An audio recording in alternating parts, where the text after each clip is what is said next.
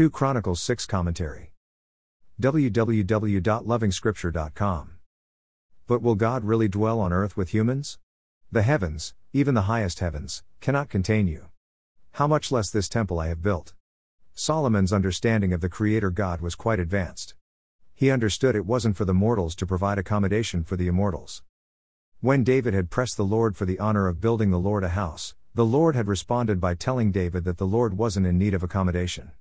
Instead, it was David that needed a house. This should be very interesting because David had just completed building his own palace. A man remains homeless without the house that only the Lord can provide. The street corner, a humble house in some suburb, a mansion here and there, a palace, an island, or even a yacht, how you which one qualified to be called a home? No. The Lord says no. Only the Lord can provide a real home for a man. I guess that is the essence of salvation. Every man knows it. We feel it. We understand it. Solomon's prayer would revolve around the Lord's promise to David, to build David a lasting house.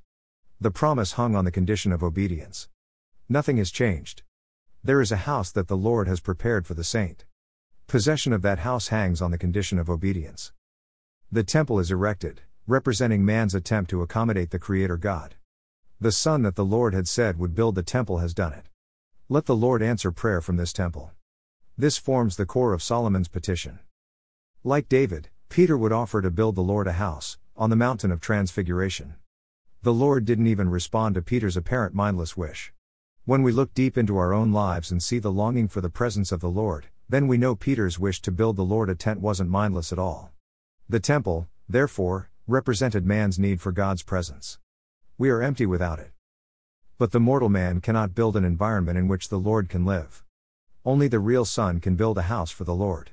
Destroy this temple, and I will raise it again in three days. Indeed, the Lord Jesus built the real temple at the cross. The saint should look back at all these symbols here in the Old Testament and understand that they are the real temple of the Spirit. Let prayer be said from this temple. And let the Lord answer the prayer that the saint says. More resources visit http www.lovingscripture.com.